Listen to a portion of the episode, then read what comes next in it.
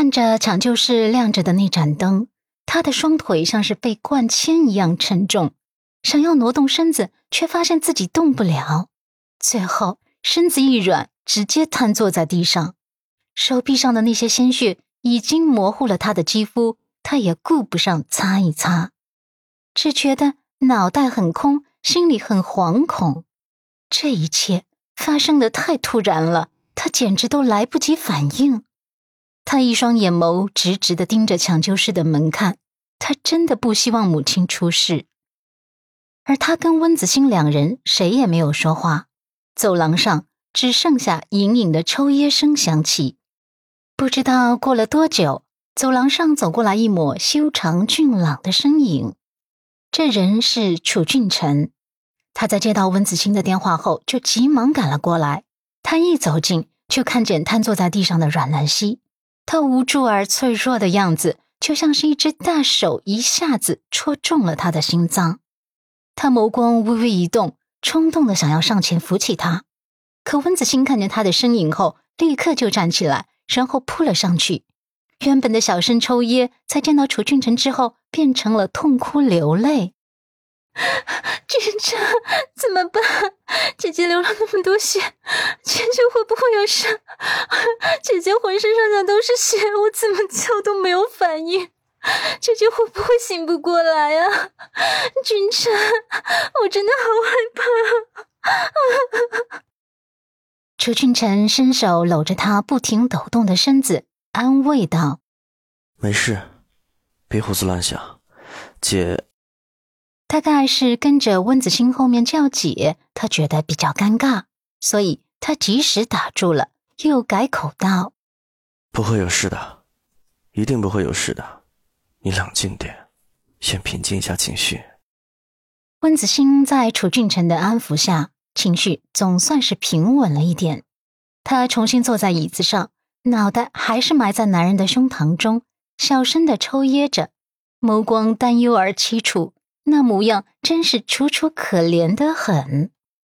阮南希沉浸在担忧和悲伤中，根本就没有多余的心思去注意边上的两个人。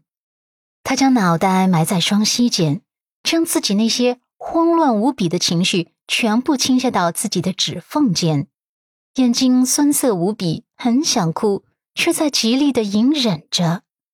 楚俊辰的余光触及到他手臂上那些鲜血后。眸光微微波动了一下，起身。子欣，我去帮你倒点热水。温子欣乖巧的点头。楚俊辰很快就端着两杯热水走过来，一杯递给温子欣，来，喝点热水，平复一下心情。温子欣一抬眸就看见他端着的是两杯热水，他心下有嫉妒，又开始冒泡了。可他这次谨慎的很。很会压抑自己的情绪，他主动说道：“晨晨啊，南希现在一定很难过，你去端一杯热水给南希吧，顺便把她扶起来。老坐在地上怎么行？地上太凉了。”楚俊辰眸底闪过一抹意外，随即有些欣慰的点头，走上前将手中的热水递给南希：“喝点热水，你也平复一下心情。”你母亲会好起来的。几秒后，阮南希才慢慢的抬眸，淡淡的扫了他一眼后，一片荒芜的眸子里闪过一抹冷色，然后再度垂眸，理也不理他，直接当他是空气。楚俊辰有些尴尬，那杯水也僵在半空中。